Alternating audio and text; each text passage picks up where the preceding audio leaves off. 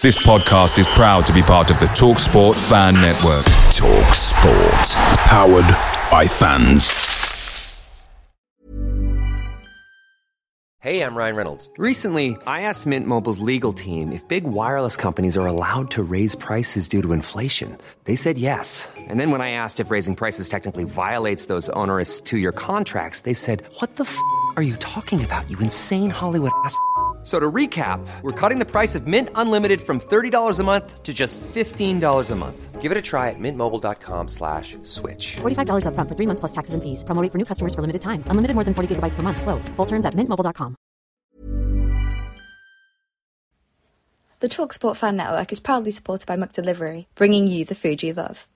McDelivery brings a top-tier lineup of food right to your door. No matter the result, you'll always be winning with McDelivery. So, the only thing left to say is, you win? Order now on the McDonald's app and you can also get rewards points delivered too, so that ordering today means some tasty rewards for tomorrow. Only via other participating restaurants, 18 plus reward registration required, points only on menu items, delivery fee and time supply. See mcdonalds.com.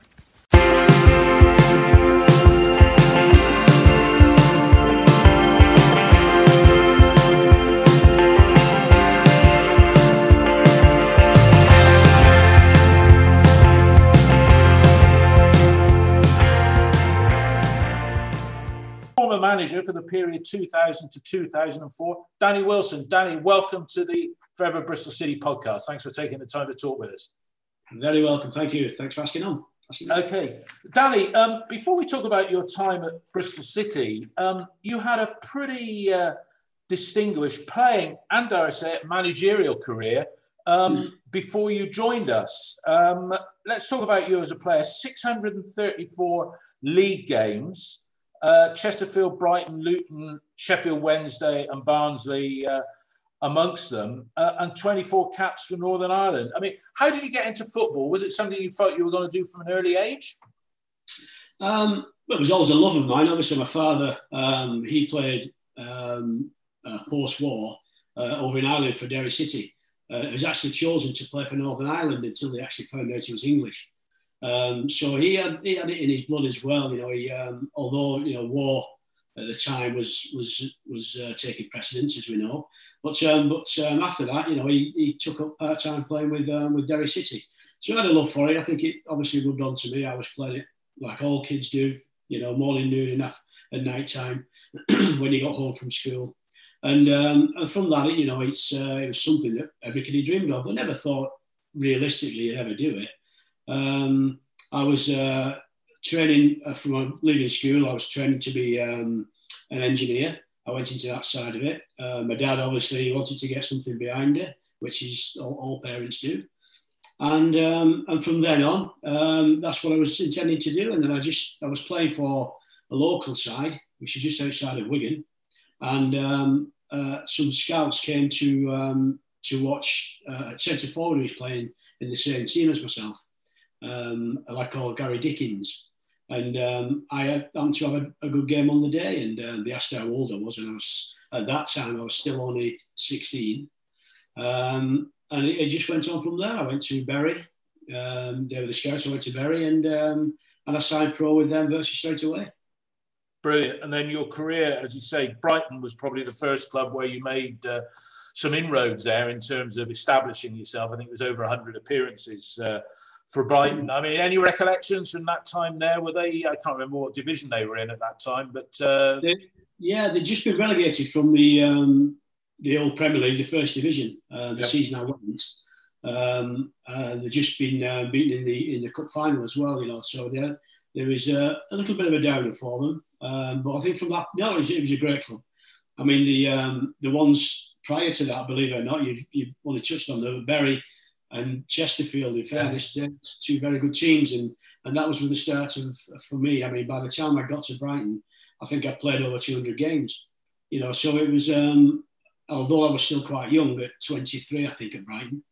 Um, you know, I got a, a, a, great deal of experience behind myself. So, so going down there and playing with the, the quality of players that were there at the time, Steve Foster's of, uh, of this world, Jimmy Case, Joe Corrigan, you know, um, I could reel them off. They were, they were great players. So it, it, was a it was a fantastic experience and a, and a, great learning curve from my point of view. And then you went on to uh, Luton Town, which uh, they were pretty high flying side in uh, those days because I think you actually uh, scored. Was it an equalising goal in? Uh, was it the League Cup final? You scored for Luton. It was, yeah. Against um, we had, we had a it was against Arsenal that particular one. Um, we had um, three or four appearances at Wembley in, in, the short space of time when I was there. It was fantastic times. Again, you know, it was we were underdogs really because it was a small club, but it was littered with with quality players. Ricky Hill, Steve Foster again, Mick Harford, um, the Stein brothers. Um, you know, I could go through Mal Donaghy, you know, Les Sealey. Uh, they're they're all internationals, but never really taken seriously, uh, you know, against the big boys. But we always put up a good fight against. On them. those, on that little Kenilworth Road ground, it's a bit like the old Manor ground used to be at Oxford and some of these London grounds. You know, I've seen Luton when they get going, they can really get going up there, can't they? Yeah.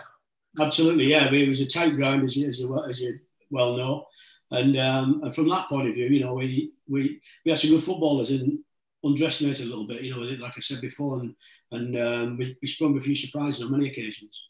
Yeah, and then but then the next move where your, your career really uh, well, you had some good times there was uh, the move to Sheffield Wednesday. So a much bigger club with a greater expectation from the fans there. Um, tell us about your time at Wednesday, and you had a certain uh, Nigel Pearson as a team uh, mate of yours there. So uh, anything you can tell us about Nigel? But Sheffield Wednesday as a club, bigger than anything you've been at before, yes. Yeah, of course. Yeah, I mean, there were regular forty thousand people in the stadium every week, you know, in home games. So uh, the expectation level was far above anything else we had been at. Um, whereas before, you know, we we were uh, underdogs and always lucky to win a game. They were expected to it, so it's a different mentality completely. Um, it was it was a great time. Um, you rightly touched on Nigel. Nigel was my captain for four years nearly. Um, great captain, great leader on the pitch, um, fearless, absolutely fantastic. Colossus at the back. Um, couldn't sort his feet out now and again, like, but there you go. Neither can all of us. well, he's uh, no, he was he was absolutely brilliant. Uh, great lad as well. Uh, great character, great character. Yeah.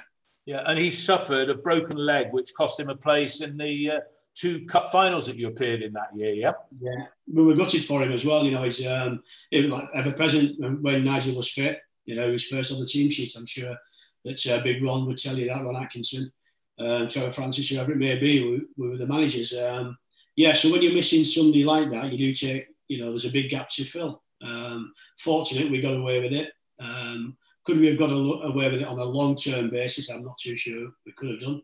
But, um, you know, there's one or two players in the club who filled the gap very well. Yeah. So next on, it was uh, staying uh, up uh, up north, uh, and it was a move to uh, Barnsley, and you went there with your uh, teammate Viv Anderson. So you were his uh, assistant manager, and he was player manager. That's right, and that's what happened. Uh, that was back in '93, wasn't it? Yeah. Well, it was, yeah, and um, we were approached. Or Viv was approached by John Dennis, the chairman at Bristol. Uh, sorry, at um, Barnsley at the time, and um, he just said, "Would you come?" And so Viv had a word with me. He said, "I'll only go if you if you come with me as my assistant." Uh, I'd just been offered a new contract at um, Sheffield Wednesday. I was feeling great. I felt fit and you know full of full of um, enthusiasm. So it was a, it was a, a, tough shout, but I thought, well, you know, it may never come again this opportunity. So I went along with Viv, and uh, but Viv was always very open and honest with me that if um, if anything ever came up from another club with Brian Robson, you know, we'd go with Brian. And, and Middlesbrough came up, and and that's after, and that's when they made you player manager in 94 yeah? So that was within within one season. So stepping up from being a player up to manager with no real training how that, that must have been you know, a privilege for you to do it. I mean getting to manager at 34 a bit like a little bit like lee johnson who as you know obviously had his time at uh, city. But player manager at 34 how did you get the guidance and the mentoring in terms of how to manage players of whom you've been a part to that point in time? Was, or do you just do it on the hoof like a lot of people do in real life? Well, there, was a there was a um, a tinge of that. Yeah, of course there was. Um, you know, no, nobody tells you what to expect when you're being a manager. You know, you just play games every week as a as a normal player. You know, you, you finish training, you go home. You know, management is is completely the opposite. You're there, you know, 24 7 if you possibly at times. And um, but I had a great, I had a great mentor in um, a coach called Eric Winstanley, who was an ex former player, um, and he was um, one of the coaches at the club when I arrived. Uh, Frank Barlow, who I always had a great respect for when he was at Sheffield Yeah. Wednesday. I was going to ask about Frank, but we'll come on to him later. But he was there as well then, yeah? Yeah, and he was at Chesterfield when I was there, so I knew Frank very well. So between the pair of them, um, you know, over a period of time, from asking through, asking Frank, um, you know, certain questions, working with them, working with Eric in particular, um, it was fantastic. So um, they were they were massive, massive um, helps from. And the expectation of Barnsley, because most people say it's a little town up north, um, player manager at 94, 95, 95, 96, sort of consolidation. But then, you know, the highlight, I guess, of uh, your career and at a relatively young age, getting promoted to the Premier League. I mean, that was exceeding their expectations. But I mean, when did you, you know, were you always gearing up for the Premier League, or was it just that you got a good bunch of lads? Because this is something you achieved with uh, with Barnsley back then, and football was different, even though it's twenty odd years ago. But, You know, the expectation of Barnsley would obviously be to try and get promoted, but probably by and large just being happy in what is the Championship. But did you sort of feel at the start of that season that this is going to be our year because the previous two years you've been building up to it? What was that holy grail that took Barnsley all the way that season? Well, I, suppose you've got to look back and you get, um, you know, your recruitment right. We had we had some some great uh, young players, unknown players who we, we were aware of that we thought we might get a chance. We didn't wasn't going to cost us a lot of money either, which we didn't have anyway. Um, so we managed to um, to to gel those together. But the first game of the season was one that perhaps we opened our eyes a little bit more than than um, than we expected because we went to West Brom and beat West Brom. I think it was two or three nil at the Hawthorns, and uh, and they had a fairly experienced side at the time, and we absolutely played them off the park. And we turned to each other, Eric and I, and just said, "Wow, you know this." What, what's going on here? This, if we can, can continue with this whole season, we've got a great chance. We never said anything to anybody. We kept it quiet. You know, after one game, we can't go getting carried away. But it, it, it filled us with a lot of confidence from day one, and from that as well, the players gave the confidence as well, which you always you always um, try to instill in them. Yeah, because you didn't have any big names in that side either, did you? Really? If I, No. I did have a skip back through. Well, we didn't not till later on. I think you know the John Hendrie and Paul Wilkinson who came from Middlesbrough got promotion. They, they helped us with our final push. But like Neil Redfearn, who was quite experienced, but in the lower leagues, I mean, he, he scored 28 goals from midfield that season. It was absolutely unbelievable return. Um, you know, so but the rest of them, no, they were they were just and strays, so to speak. And um, but uh, we're very very happy to, to be in a, in a Yeah. in a team that was performing very well. Well, you got there. You got to the uh, got to the Premier League um, quarterfinals. Uh, you beat. Uh, you got the quarterfinals of the FA Cup as well because you beat Man United on the way. Any particular highlights? I mean, was it you were up and you didn't have the financial resources to maybe kick on because it was a it was a one season stay, wasn't it? Yeah. Well, it was, and I think you know there's there's a lot of factors. You know, looking at that, and there's a way of, of looking at what, how you go. Do you do you spend your money that the Premier League give you at the beginning of the season on players, or do you, do you go for the infrastructure? Do you go for the you know to save the money for a rainy day? Um, you know, the board and our chairman John Dennis was brilliant. They put it in the infra- infrastructure of the um, of the club, which he in, uh, entailed putting a new training ground and new facilities um, because it was quite run down. You know, the training ground was left a lot to be desired at times. Um, so they put a lot of money into that, and what was left, we, we were able to use for the players. But it was never going to be enough. Even if we had the full quota of money, it wouldn't have been enough anyway. You know, but um, you know, we thought, well, let, us have a go for it. You know, you, you never know. It doesn't have to cost you a lot of money you know, at times. We've seen clubs survive on um, on small budgets, and we're still seeing that now in the likes of Burnley. You know how how the um, they managed to keep in that Premier League for so long is, is absolutely fantastic um, from their point of view, and, and certainly from Sean Dyche's point of view. So it can be done, but uh, but we weren't, weren't in that position. We never we never had that strength really and the money at, at the time to uh, to strengthen the team strong enough to to be able to.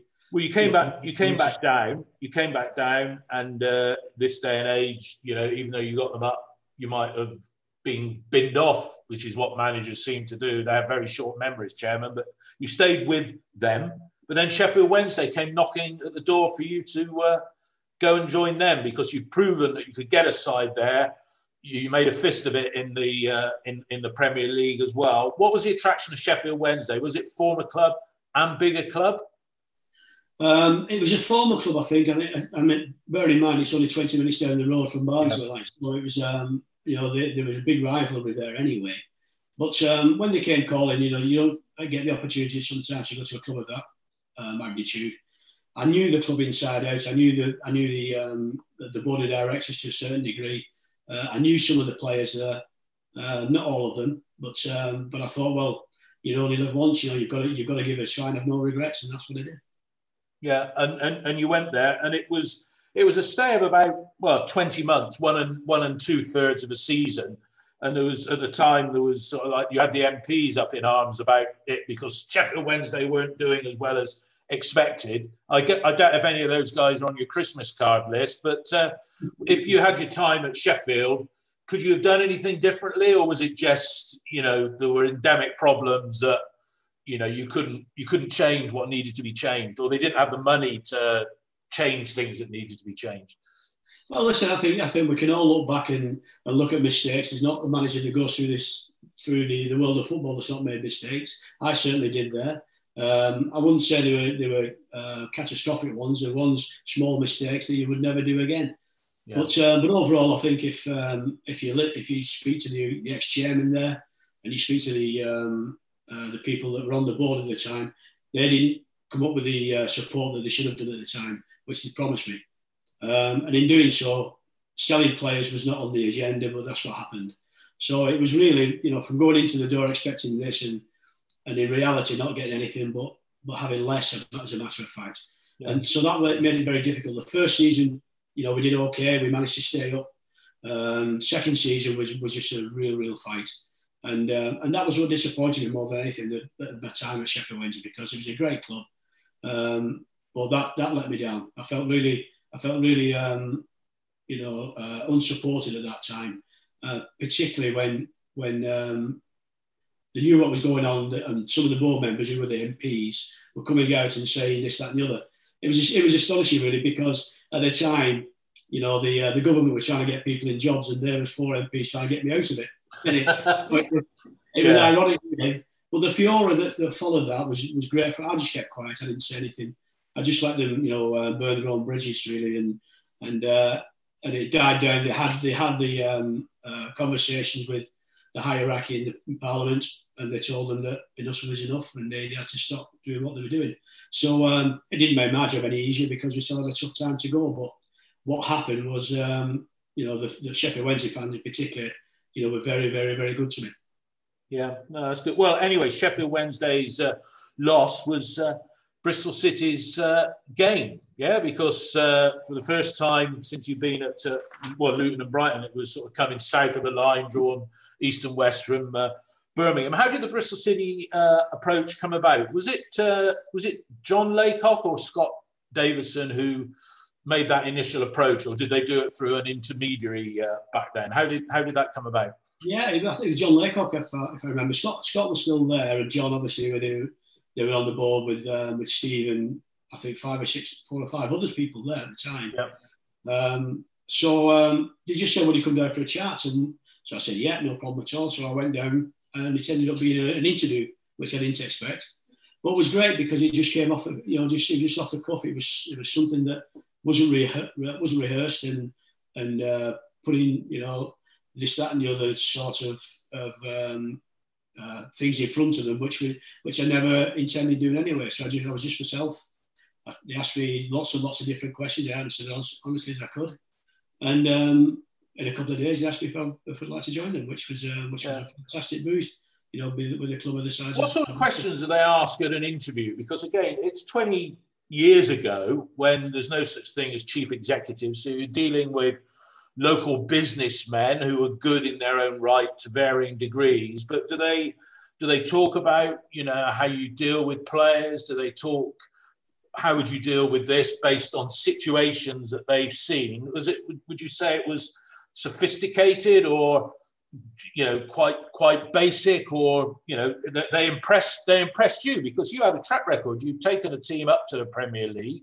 You'd had over. You were just coming up forty years old. You'd had north of 300 games as a manager, I think, something like that by then anyway. You know, what what did what did they ask you and what was it that impressed them enough for you to because you probably could have got bigger jobs in Bristol City if you'd have uh, maybe waited around, maybe to the autumn when well, I, you know, I don't think that was ever the case. That you know, waiting around for the big clubs to come along. I think you you you, take, you look at the, the situation, you look at the clubs that's that, that's immediately in front of you, and, and you analyse whether you'd be happy enough there, whether you could do a job there, whether you could satisfy what their ambitions are.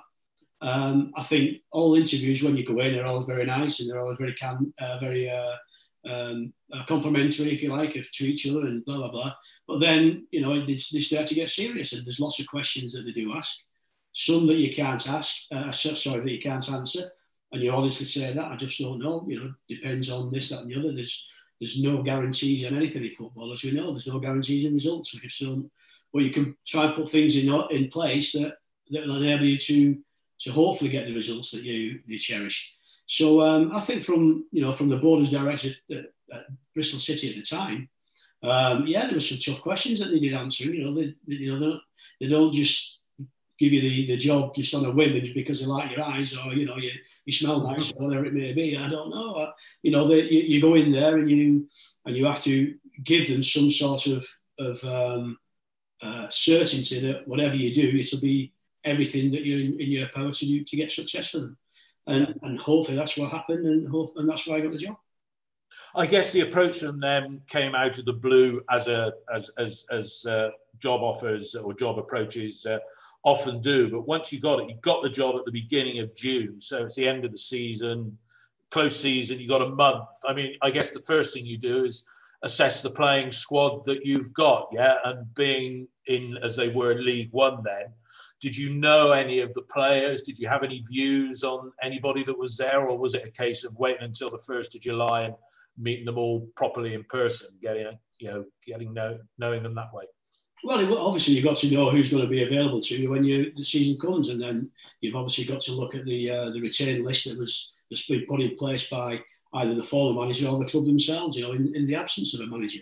So um, you know, you've got to respect as well. You know, the people that's been in there before you as as as management team. They're not they're not idiots. You know, they, they know the players. You know, they're not um, they're not just amateurs who, who just play around with it. They they'll have had put some hard work and some some long hours into into their jobs as well. And so the players that they've got that's available to me, you know, was there was there was still a lot of legs left in those, you know. So, but obviously when you do come in, you want one or two of your own players in that you, that you'd like to, uh, you know, um, emulate the style that you want to play in.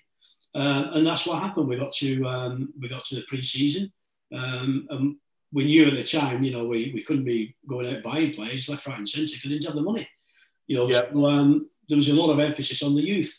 And, um, and looking at the youth that was coming through at the time, or the lads who were on the fringes at the time, I was quite impressed with them. You know, so I thought, well, you know, you know, there's, there's, there's a good there's job. a job to be done. And they said our objective, your objective was to get out of the division. They gave you a four-year contract, which is a, a credible length of time. Did you do any due diligence on them? I mean, the last manager prior to you was uh, well, was um, was was Tony Tony Pulis. There was a short period with Tony Fawthrop. Tony Pulis prior to that, yeah. Benny Lennartsson, but then John Ward, who you know got them out of that division and was well respected. Do you give John a call and say what these guys like to to deal with, or you know other people in the game, you know, to check it out from, from that perspective? No, no, unless you, unless you got a problem with somebody, I don't think that's that's what managers generally do anyway. I think you know you've players will react differently to different people, different managers, different characters. How you approach them will possibly get them in a, in a, a different mindset than they had before. Either that be good or bad, whatever. You know, you come in and all of a sudden you've, you've got your arm around somebody who's been, been kicked up the ass on a regular yeah. basis. You know, so you get a different reaction. And, and yeah. when you start to ask the other managers about that, you, you're possibly giving a false impression of the player. You know, and um, so I think that's a little bit um, a bit dangerous sometimes because we all have a different way of approaching. People have, you're absolutely, you're absolutely right. You know, if, some, if you ask somebody about somebody, you have to be sure that they don't have an agenda or something like that from that perspective. So anyway, you you you went there. Did you take Frank with you from day one? Yeah. Yeah. So Frank was there, and they said you. So you were able to bring your own assistant from uh, from that perspective. And then, did you sign Lee Peacock that close season? He was signed from Mansfield, wasn't he? Is that right? He, he, there? from Mansfield. He did, yeah. I mean, Lee was um, Lee was was very well thought of. He was at Man City when he was a young boy, and um, he was very well thought of there. But obviously, didn't didn't progress to the first team to a, to any any certain degree.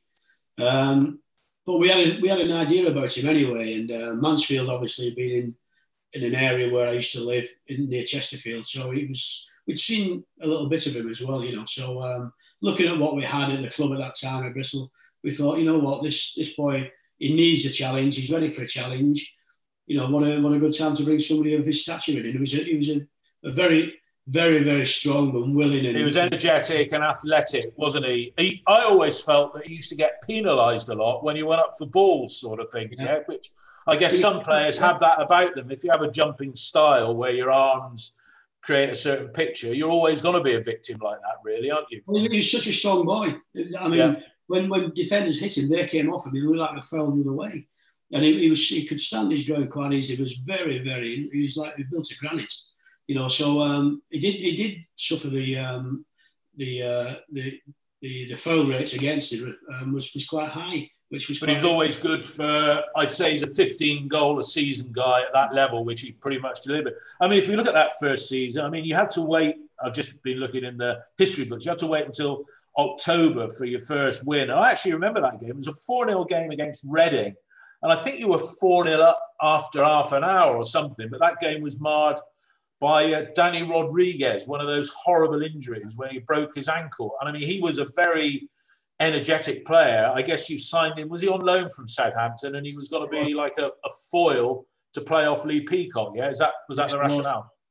Danny was a, was a, was a tremendous, uh, gifted technical player, quick, pacey, uh, great feet. Could, he could go behind you. Lovely play, loved to play off, off a big striker, you know, and um, very bright in what he did. And yeah, that was a.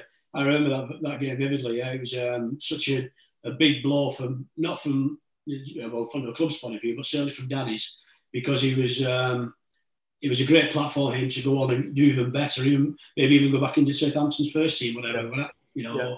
yeah, he was a big big blow, but He never. I don't think he ever recovered from that either, did he? From a career perspective. So, really when came there were injuries. so you finished ninth with 68 points. So you were happy. I guess the board were happy because it was an improvement, and that's obviously a feature of your whole time at Bristol City. Come on to 2001, 2002 season. Now you'd inherited Steve Phillips as a goalkeeper, and I know he played most of the games in 2001. But just checking again in the record books, 2001-2. You split the season between Mike Stowell, who I think is a coach at Leicester now, and Steve. Did you feel you wanted a bit more experience in goal there from from that perspective? Yeah. And that was that was the um, that was the thoughts at the time. Yeah, um, Mickey Stowell. Mickey was a great lad, but and and he was a, he was a great mentor as well for Steve. Not just Because he was a youngster back then, wasn't he? You know, so Yeah, yeah, and we, we could see the potential with Steve, no problem at all. But um, but we still thought there's a lot of pressure on him to see a full season through. And what Mike was was not only still a good goalkeeper, she's still capable. Um, off the pitch and, and certainly in training, he was fantastic with Steve. Helped him a great deal. Um, helped his his his, um, his performances when he did get in the team. Always talking to him, you know. And um, if I put Steve in instead of uh, Mike, you know, Mike would just put his arm around him and wish him all the best. He was always very, very genuine, and that's why I liked, um, you know, that, that partnership, if you like. And I'm just looking at some of the players that played regularly for you that season. I mean, Danny Coles was an emerging uh, talent, wasn't he, at that time? Yeah, he was uh, coming. Yeah, I mean, young Dan, you can go through quite a few of them. I remember quite a few of the boys that came through the youth. Um, and, I, I've always said, and I still say to this day, and you, you can see it now in the Premier League, young lads, you know, if, if you've got the, the, um, the, the ability, they will be good enough. You know, rather maybe not to play every week, but um, give them a chance because, it, you know, they will mature into it. They will, they will grow into the, the positions. And we felt that with the, with the boys anyway. They, have, they, need, they need the experience around them. They need the help. You know, a team full of, of young boys is, is not always going to be successful. But I think um, I think putting you know a sprinkling of them in the over the season, three, four, five of them. I don't think it's any any uh, harm in that. I think that's what we did with with Danny Coles along with yeah. Joe Burnell was another one that came in. Joe Burnell, yeah, yeah, Joe Burnell, Tommy Dock, and Tommy Dock. Because was it before or after you that Tommy? I think he'd had glandular fever or something. It might have been, was that before your time? Because he never got, um, or was it after you gone? Because he was a great prospect, but after that glandular fever, he never recovered that energy that was a big part of his game because he was a bit like right. Gerry Gow. If everybody used to say about Tommy Dock, he's yeah. a local a Bristol boy, but Gerry Gow in his approach. But uh, you had him in there as well. That season as well, 0102, Tin Man was there. Uh, Tony Thorpe, Fox in the Box. Matty Hill, we always used to call him Windmill Hill because he had a habit of giving away penalties and stuff like that. But it was another good season, ninth up to seventh, 73 points fifth, uh, five points off the playoffs, which shows 73. No, that was the year. Sorry, that was a year that I think they cut back in the Premier League. I think so. I think only five teams yes. got up. So because 73 points would pretty much guarantee you in the playoffs. So then we come on to 2002 free season. And I guess the board were happy with what you were doing because it was progress you did always play entertaining football, Danny. Everybody would say that, and that's probably reflected what you were like as a player. You'd always been somebody looking to go forward rather than back. Um, one match that stands out from well, several matches. Two there's a good handful of matches. 2002, three. 23rd of November, uh, up at Field Mill. I had a season ticket at Villa in those days. Not that I was a Villa fan, but if I had it and used to share it, if it didn't clash with City. And I can remember seeing we were 4 2 down, and I was walking up the road, Trinity Road, back to my car, I kept hearing my phone go off. Well, not here, I could feel the vibration going in my back pocket. And I thought, oh, what's going on there? 5 4 winners after being 4 2 down with five minutes to go. I mean, that must be in your, I won't say top five, but your top 10 of matches that you remember. Yeah, tell us about that, what you can recall about that one. Christian Roberts was with you by then as well, wasn't he? Yeah, Christian Roberts uh, got the winning goal, I believe. I That's right. Um, yeah, I think with um, in that particular moment in, in time in the team, they're, they're, in, a, they're in a great um, uh, run of form in terms of confidence was sky high with them. And I think from that point of view, they never thought they were, they were going to get beaten.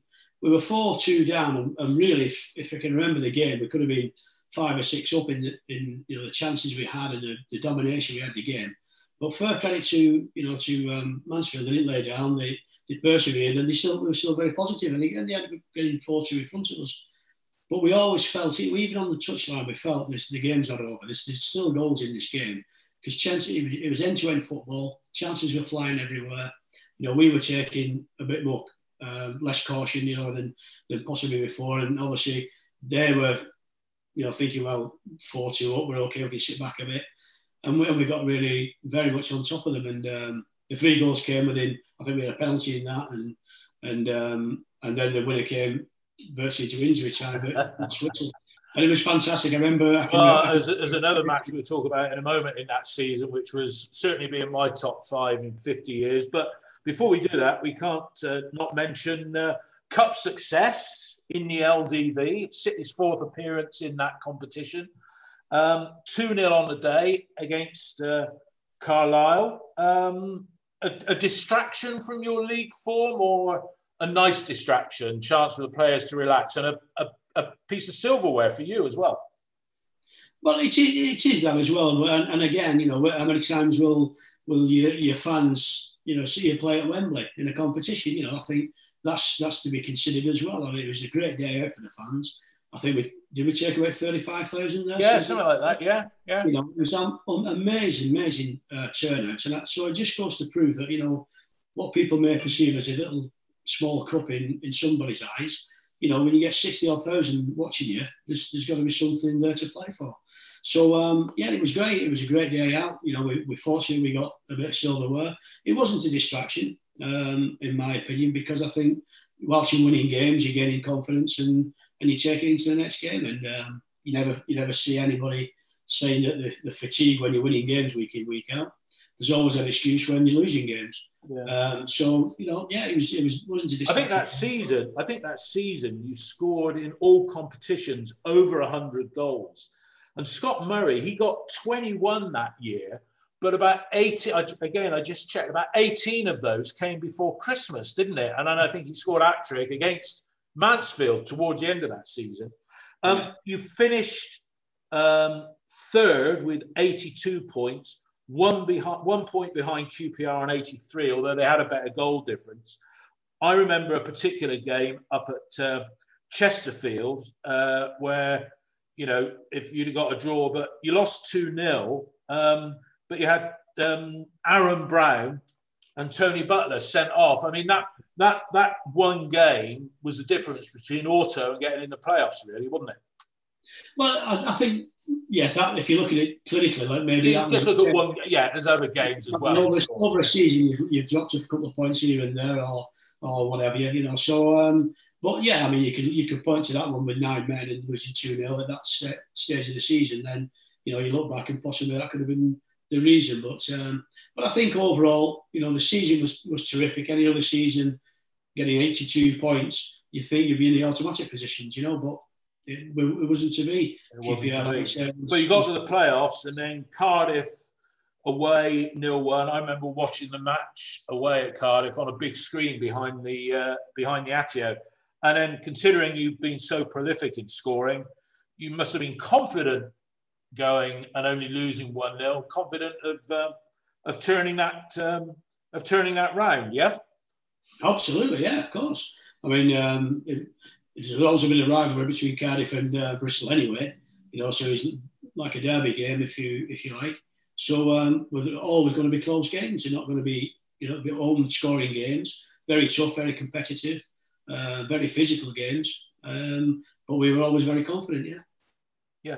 So you're coming into 2003, 2004, and I can remember that previous season, Wigan had gone up with a very dour sort of style. They won lots of games 2 0, 1 0. I think they had a bloke at the back or in midfield, Aaron Dazoo, that was sort of like, seemed to be a bit of a playmaker there. I seem to recall reading, reading, or maybe it was just talking amongst fans, that you looked at what they did that season and you maybe adopted a slightly more uh, conservative approach to playing in 03 and 04, having looked at how Wigan had done it by grinding out results. Is that is that just me, the foggy memory, thinking what people said, or you, did you look at it and think, right, this is my fourth year, final year of the contract. Again, you'd shown regular improvement, like a certain other manager that's no longer with us uh, down here.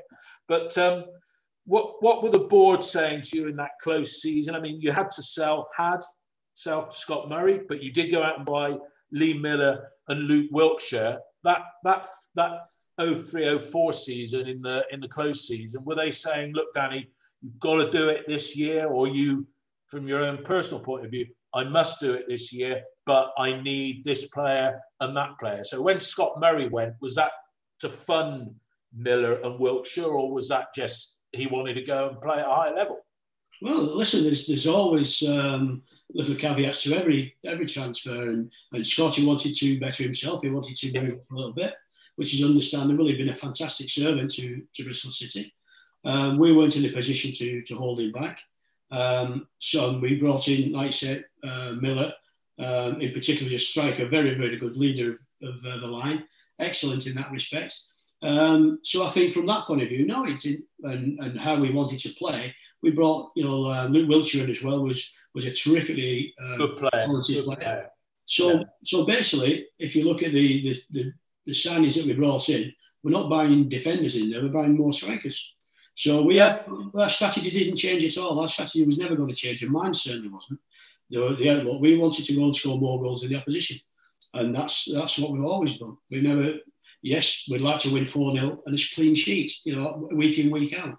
But, um, you know, if it's 5 4, as we spoke about before, let's do 5 4. Exciting, but it's still we've got three points. So we never we never change our strategy. I think the games dictate when you're playing games. You know, if you if you're under pressure uh, a bit, then you, you, end up trying to not to concede. You might be a bit more defensive if you're coming against a team that's a bit stronger than you. You know, then um, you know if you're not getting any headway going forward, then you've got to make sure you get something at the game. But that's during the game. That's not pre-planned. I think we are we always pre pre-planned in every training session was to express ourselves, go out and enjoy ourselves, and, and, and go and score goals basically. How much time do you think, and maybe at lower level, it's different to the higher up you go up the league, which obviously you played there and managed there as well. How much do you look at the opposition and let them dictate how you might line up, or do you are you a manager that subscribes to the view we'll play our own game and be aware of what the opposition do, rather than we need to counter the opposition? What what school of thought are you in on that? I, I think you'd be, you'd be stupid to dismiss the the the, um, uh, the the ability of the opposition that you're playing against. If you dismiss them completely out of disregard, you're going to get your backside felt. You know, because the players straight away will come back to you and say, well, we weren't ready for that. We didn't know that would happen. You have to prepare players and give them information. Now, whether they use that information, that's up to them. As long as you've, you've passed the information on, this could happen. If it does happen, this situation develops, this may happen. You're ready, you're ready for it. You're, you're aware of what's happening and you can counteract it. That's all we gave. We always gave players information, always. Um, again, when it came to setting the game plan out, that was never about sitting back and, and letting them, because we thought they had better players than us, letting them dictate the game to us. We always, always would go against them. But there's certain times in the game when it does turn around and you have to do the defensive side of it. And players have to be prepared to do that and understand what what it is and what their role is when we are doing that defensive job. Yeah. yeah. yeah. I mean, that season you had a fantastic period, uh, December into the end of uh, February, uh, 11 straight wins. And when you get on a run like that, you must think we're gonna we're going for it this year, yeah. And then uh, you you you uh, the, the confidence in the camp must have been high during that period, mustn't it? You know, from from whilst I was always there, I, I never felt at any given time that we were ever under pressure in terms of the season, uh, whether the players were not feeling confident or whatever. Um, that just epitomised it. That was just on, you know, that, that run that we had there was something that we were very well capable of. You know, very surprising didn't happen before that, and you know, and even season before that. But um, yeah, but we had a we had a terrific run, as you said. Um, confidence sky high. You know, who knows what's around the corner? We don't know. You know, but if we continue doing the uh, the work that we were putting in those 11 games for the rest of the season, there would have been no problem. You know, you, you, I mean, the mar- the margins between success and failure are so thin, aren't they? Because if you look at that, I was at that game at Sheffield Wednesday in the upper tier at the Leppings Lane, and we thought, well, you know, we've done enough to earn a point, and then they lob literally the sort of thing you do in injury time, high ball into the box, yeah. and they lose, you lose it one 0 but it has to come to an end sometime and for most clubs it does, unless you're Man City, of course. Mm. Um, but I recall another match up at uh, Swindon Town in the April when it was 1 1. I think Christian Roberts had scored. And then Lee Miller, he just couldn't get his head or his leg onto the end of a cross. And that's two matches that, yeah. you know, that's four, um, what is it? That's four points extra. Yeah. Yeah. Four points extra that that would have been auto, wouldn't it? Yeah. And well, you know, this is a great hindsight, isn't it? I know, I know, I know. It is. But, uh, this time you got to you got to the playoffs for a second successive season, and again, this is where we come on to uh, one of those matches. Well, two matches actually that are pivotal. I mean, you got Hartlepool away uh, in the first leg, um, one-one, credible result, and then back at Ashton Gate, full house losing 1 0 with two minutes to go, and you're thinking, oh shit, right? But then the shortest man, one of the shortest men on the field, heads it in. It must have been from a Scotty Murray cross. I mean, if you can remember, I can only remember that because I looked it up in the book. But what are your recollections of that that uh, last two minutes at Ashton Gate in uh, April 2004? Or whatever it was. Was it well, May? yeah, I have to say, you know, Hartlepool, um, again, as people perceive certain clubs um, as being this, that, and the other a small club, they had a very good side at that time. They, they, in the both games, they give us a real run for our money. And, and, maybe the other way around, we gave them run for the money as well. But we were perceived as a bigger club, obviously. Um, Hartlepool came in the second leg and played very, very well. Um, it was, they were very, very difficult to break down. And if I remember rightly, they had a couple of good chances themselves to maybe put the, the tie beyond beyond us coming back. Um, but going back to what I said before, you know, the lads were always had that belief, you know, that um, they, would, they would come back into games. They certainly wouldn't lose games at Ashton Gate anyway. You know, we, we didn't lose very many games in, in over a period of time. So when the fans, when they started chucking that ball towards the goal, we, we had a good chance or, or a good idea that, you know, we would get um, we would get ourselves back into this game, if not if not going to win it. Yeah. And um, and thankfully we did. And and I think, you know, from um, the atmosphere that was in the stadium at the time was absolutely electric. Oh, it was. I think the referee was Graham Poll, wasn't it? And he said it was an atmosphere that was as electric as anything yeah. he'd been at, and he's done Madrid derbies or Rome derbies, that type of thing. As you say, yeah. good fella, headed a ball in uh, for the equaliser, and then Christian Roberts. You know, I mean, what a player! You know, and uh, in, on his day, what a player on his day. Uh, I think Tony Rougier as well. Was he involved that year? A lone Tony player. was involved. He's a, a big target. He became a little bit of a cult hero in his time, but then Christian yeah. Roberts burst through, and yeah. then the ground just went mental, didn't it? Yeah. And well, I always remember when they look at the pictures of it now, the video. In fact, before every City game, they show that goal on the highlights of the history of the club. And I always remember Scott Murray kicking one of those little um, furry microphones as he's giving it to the crowd, you know. But uh, you know, I mean, with Christian going back to Christian Roberts, I mean, he could have been anything. Christian, he had pace and power. He had, he had, he had two very good feet in uh, finishing with, you know. But he was just a little bit erratic. But you can guarantee in games he would get one or two of those chances in every game that he played in. Now, whether he finished them or not, you know, sometimes was, was a little bit of a flip of a coin. More than not, he would. But there's odd, odd ones, you know, under pressure, it, it went scuff wide. But that one on that particular day was fantastic. He uh, he made sure he finished it with a plum and and, uh, and like you said, the, the place erupted. It was absolutely amazing. No, that was certainly in my in my top five in all the time I've been going. But then on to Brighton at the Millennium, as it was, another hot sunny day. Um, Brighton, I think you'd beaten them 4 1 at the Withdean, I seem to recall, earlier that season, but that was eight months previous. Uh, they had a little player called Leon Knight, who was a thorn in many sides that season. I've got to ask a question. I said this uh, to a couple of people who knew I was interviewing today. I've always wanted to know why no Leroy Lita on the bench that day. 17 years I've waited to ask that question. Leroy didn't feature and was it that you felt you needed the experience on the day because the guys that were on the bench, I think you're only allowed two subs in those days, if I recall. Two, yeah. two. Was it just lack of experience? I mean, do you look back on that day and think, mm, well, as you said, hindsight's a wonderful thing, but what, what, why no Leroy that day? Simply you've answered the question, was the experience. You know, the um, when you go into big games like that, yes, you can throw a young kid in. You know, there's there's always that opportunity. As I said to you before, you look back in uh, in hindsight and would I have changed it? I possibly wouldn't have changed it uh, because I'm not too sure whether we would have changed anything anyway. You know, because I think from from the squad that we had uh, at that time, Leroy was one for the future. He was definitely yeah. one for the future. Now, could he have done it for five minutes in Wembley? Maybe, possibly. You know, who knows? Um, yeah. Well, that's that's just a, a, decision. And it was a dodgy make. penalty as well that they got, wasn't it? Really, I think because he was one of those.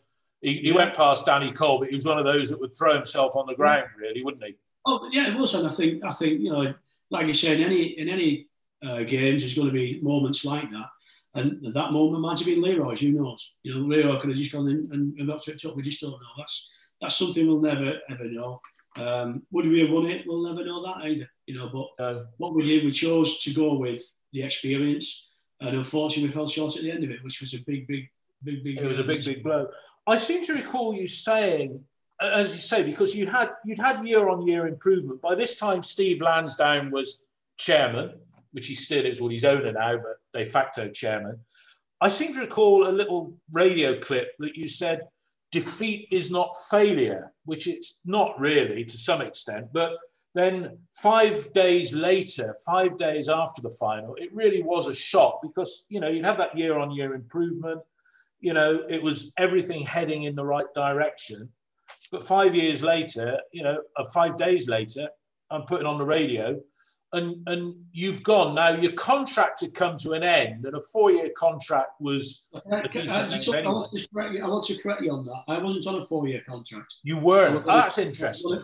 No, I was on a twelve-month rolling contract. Okay, so, that's so an interesting point. So twelve month, twelve month rolling. Right, that's an interesting point because that's being discussed with us. So it's like anybody. You're on twelve months. So okay, so it was a rolling twelve month yeah. How how did you leave? Why did you leave? Was it just look, we need to make a change? I'm the new chairman. You've had a fair crack. We move on, or or what? Because it seemed harsh when you look at a certain other manager that had 10 times the amount of resources that any Bristol City manager has had in the past because you know you've seen how much we've spent as a club we've sold yeah. and bought but there's a lot of money being shelled out you know you've done it on a limited budget how did that departure come come around? Was it that just post game chat that week, and they said, "Look, enough. You know, we're sorry, or you know, we're paying you off. Just if you can, what what happened there? Because you must have been disappointed. You're disappointed, obviously, but you know, you had a track record that if you'd have been given another crack, everybody would have said, fair enough, maybe this time. So what happened? Well, I think it, it, you've got to look over, over a period of time of three or four years, if you like, where not only have we have we sold players, we've brought young players through into the team and been and been fairly consistent in the results.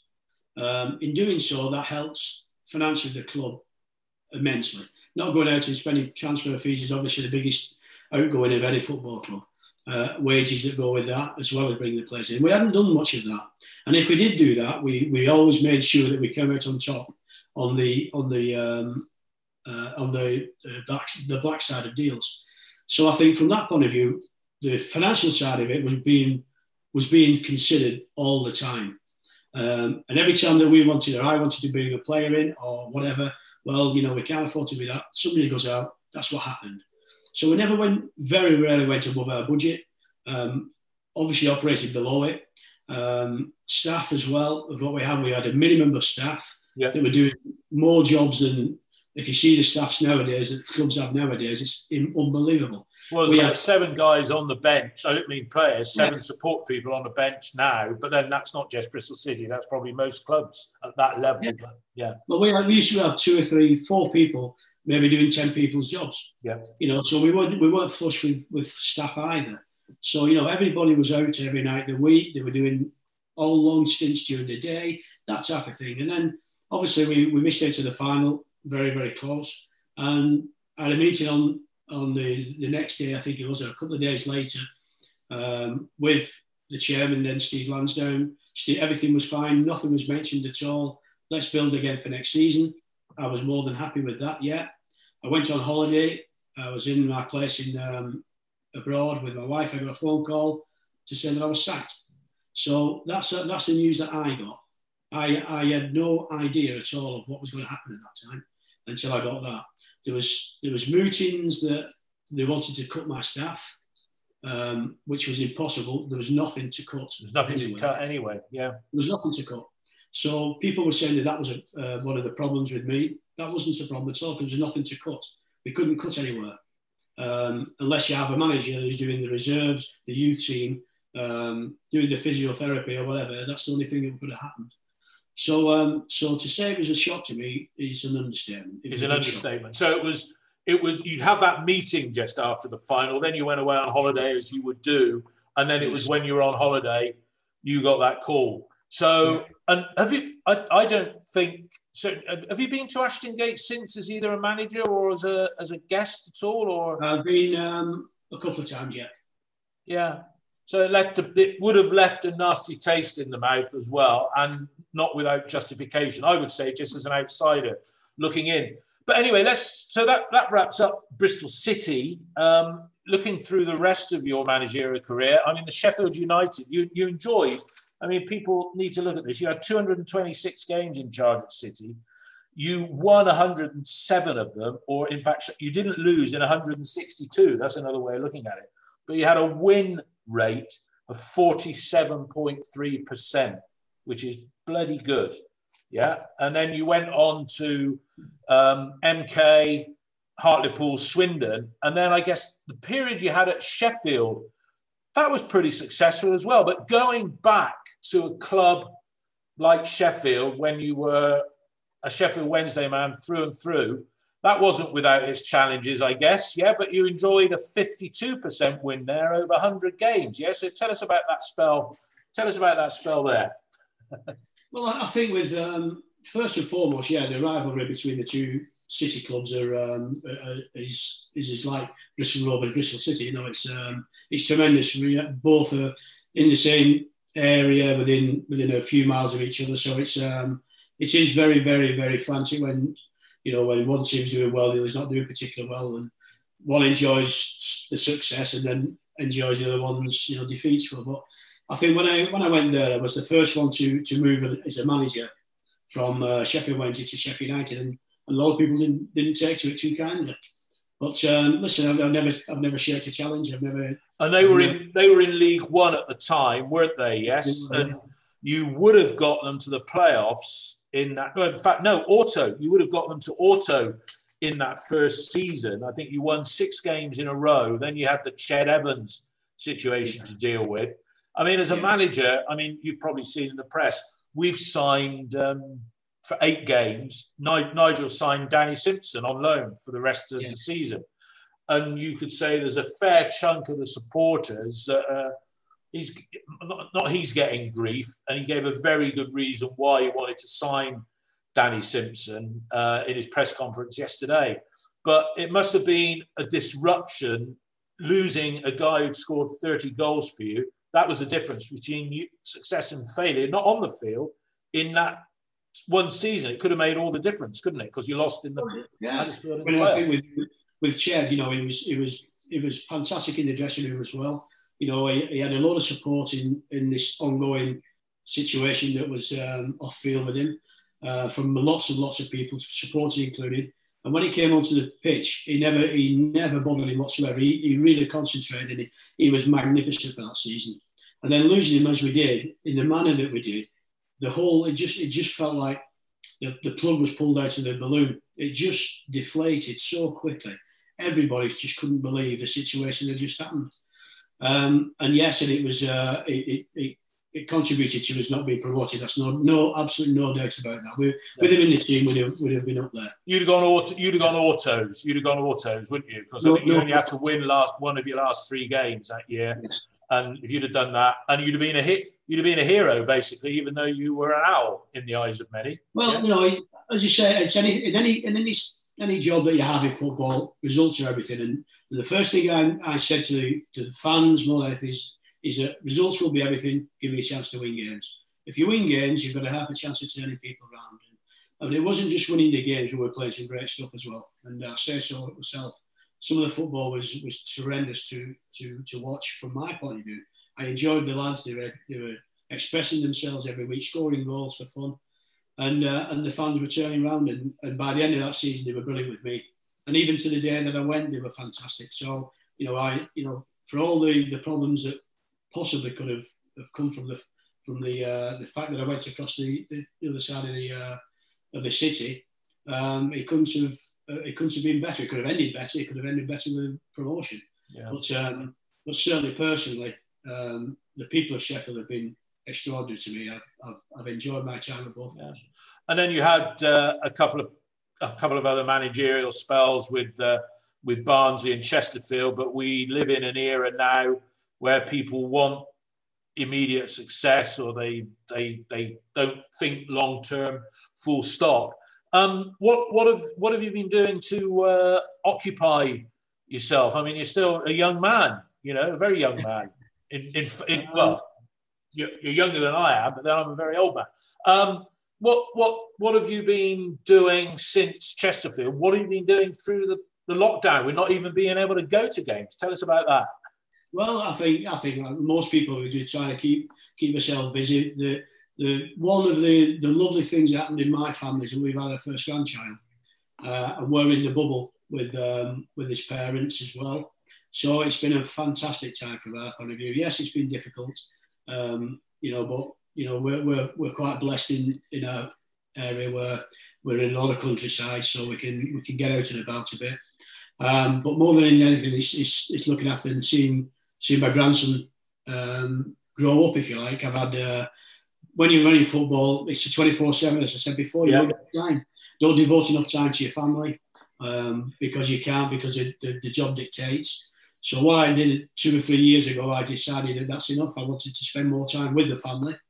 Um, and I just pick and choose what I want to do now. I do my consultancy work and I do some work with the League Managers Association uh, and with another All right, yeah. that we have. So, um, yeah, I'm, I'm still fairly busy, you know, but really at my own leisure, which is which is tremendous. Do it. I mean, would you be tempted back if somebody tapped on your shoulder? Would you look at a director of football where there's a young coach? Because I mean, you've had a thousand games as a manager. There's not too many people that have done that. And you know, you're 61 this year. You look at people like Sam Allardyce, Roy Houghton, hmm, is it Roy Hack? Not Roy Hack. Ray Ho- Roy Hodgson. Roy, Roy Hodgson. The name of it. Yeah. He's he's turning seventy now.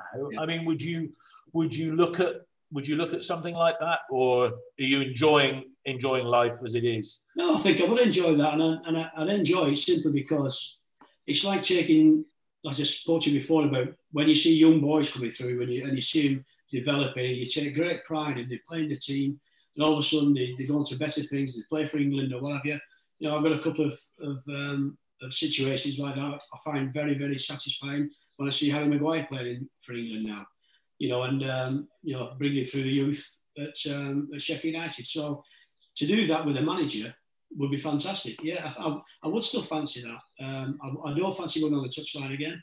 I think it's it's for the young men now. I think they've got, yeah, you know, the director of football with a young coach. You well, you, you look at that, which doesn't require doesn't require the 24 uh, 7 uh, approach. And your grandson, is he a chip off uh, his granddad's block or, uh, or, or... he's, he's, a bit too young yet? We don't know yet. He's only two. All right, he's, he's, he's that young. And I mean, this this season, no, no fans or what have you. And no, it looks like we'll be going back in in August. I mean, there's a couple of things. I just fire a few questions at you. Referees, other outside of the Premier League, where VAR is a problem by itself, but referees, um, you don't notice them so much, do you? Have you noticed that with watching games? It don't seem to be so. You know, is it because the crowds aren't on their back that they're able to get on with their decisions? Well, of course. I mean, listen, it's it's, it's a human, um, uh, sorry, a human uh, mistake game, if you like. The where it causes controversy, which is great for the pubs after after you get them after a game and something's happened, the referee's not giving what you wanted to give it's a, it's a, it's a point of conversation. But I think, I think, you know, when you've got nobody there and there's no contentious decisions to make and you can't go down the pub and have a chat about it, you know, then there's a lot of pressure taken from referees. Now, can we take that further down that we get better decisions from referees because of that? Um, I don't think that will ever happen. Not even with VAR there, because I think that's contentious in its own in its own way as well. That, I said that was my next question. I mean, VAR does it have a place? It's just that it's not being used properly at the moment. Well, well, I mean, there's so many, there's so many um, uh, opinions about it uh, and what's going on at, at, Stockley Park and who's making the decisions and it, is it be, are they being um, dictated to by people outside of football and whatever? You, you know, if you can get people in there who can give a quick decision, who understand the game, who've been in them positions of of, um, of players understand what the, the, the, the, mindset of the player is in certain situations. Um, situations that, that players are very, very um, prone to getting penalties, if you like. If you've got somebody in there that understands all that, you've got a better chance of, of, of, um, of, of giving more accurate decisions as you go along. I'm not too sure all along that referees are the answer to be in a Stockley Park. I, I really don't. I don't think. Sometimes yeah. I think that it's it's looking after your mate you know, you don't want to put them under too much pressure. You know, asking referees to go and look at a VAR, look at a, a screen, that virtually says you've got your decision wrong there. You know, come and have a look at yeah. it. And sometimes they don't even change it. I, there's so, the, the pressure that's on them there now, I think is a lot, lot more than just the ref than the um, uh, a fan shouting down a referee's ear roll, hey, you shit, you, that was a shit decision. You know, I think there's more pressure on the VAR situation with referees now than there is from. Than there was before, even with somebody sat up in the box watching it, or the fourth official. Yeah. Because in some respects, you think the fourth official, if he was higher up and he was connected, he could have that different view without the constant uh, replays. And are you surprised because football finance? I mean, if you look at Bristol City this season, right? Last year they lost 30 million quid, right? Because they didn't. I think the previous year they had the transfer of Webster. They're going to be on course this year for another 30 million pound loss. Okay, they've got Steve, the benefactor, there in the background now. But do you do you are you surprised that they haven't? That there've been no clubs that have gone pop in the last three or four months, or do you think that that could be on the core cards in the next six months? That two or three are just going to go pop because there's no money coming in, is there? Premier League, they've got their TV money, but what what what do you think about that? Yeah. Do you think we'll see a few clubs go to the wall? The, the, the teams outside the top two divisions, and maybe even some in the championship, you know, they're, they're right on the cusp at the moment. And, and if they don't get help or they don't get the fans back in, definitely for next season, um, you can see that happening in more than one, one in one case. You know, I think it's um, it's a very very tough time, and unless you've got a benefactor like Steve, you know, then you know your, your club's going to have major problems. Um, I would suggest that you can you could go up and down the country, and I would suggest that ninety percent of the of the football clubs will be up for sale, if you ask them honestly. Although publicly they've not really said that, but privately, I bet you could buy any club you wanted because of the situation they're in, and I don't think they can afford to to carry on in the in the vein that they are at the moment. No, no business can, never mind football. You know, and um, so I just think, you know, unless you you are blessed by that um, that that uh, that knight in shining armour, then you um, you're going to be you're going to have problems, and you're going to have a lot of a lot of cutbacks within your football club. Definitely. Danny, it's been uh, a pleasure uh, talking to you. It's been interesting. It's been interesting talking about your non Bristol City uh, career as well. I found that very interesting. Talking about your Bristol City career, which was, you know, onwards and uh, upwards. Um, as I say, I think if you'd have had the amount of financial support back then, even allowing for inflation that has been given to um, the previous, uh, to, to uh, Nigel Pearson's predecessor's predecessor, uh, I think it would have been a different uh, a different story. One final question I've got to ask for you. I mean, Nigel Pearson, as you know him as a man, I've said on our podcast, and I say you know him as a man, as a teammate, and everything. I've said on our podcast, he's the first proper manager we've had, and he hasn't signed permanently yet. He's the first proper manager we've had since you. And I exclude Steve Coppell because he only stayed about three weeks or something like that. Yeah. Do you think Nigel is the man that can take Bristol City to a division that they haven't been into for 41 years? And is there a little story you could tell us that would make us laugh about Nigel Pearson? Or is he a straight down the middle guy that, you know, he's bigger than you? Yeah. That you wouldn't tell us if you knew one anyway. But do you think he's a man who can do it? Is there a little, t- little tale you can tell us about Big Nigel? Well, Nigel, Nigel will um, will give you the best chance as anybody. That's what I'll say. He's uh, he's very experienced. He's, he's had his experience not just here, but he's been abroad as well. Um, he understands he understands the, the, the culture of the English football. Um, I think you of, of anybody that's out there at this moment in time, you've possibly got the best fit for Bristol City. Um, I think he's um, he's strong. Um, he won't. He doesn't stand any nonsense. I'll tell you that now. If you if you're a press man and you want to rile him up a bit, I'll, I'd step back two yards if I was you because he won't. Uh, he won't stand on ceremony. He won't. He won't take any any nonsense. Um, and that goes for the players. It's the 90th minute. All your mates around. You've got your McNugget share boxes ready to go.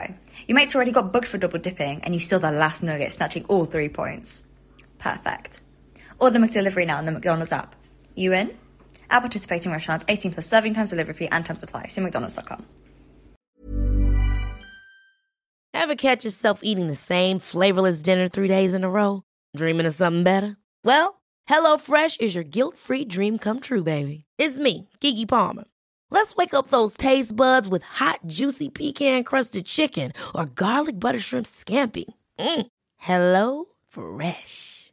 Stop dreaming of all the delicious possibilities and dig in at HelloFresh.com. Let's get this dinner party started.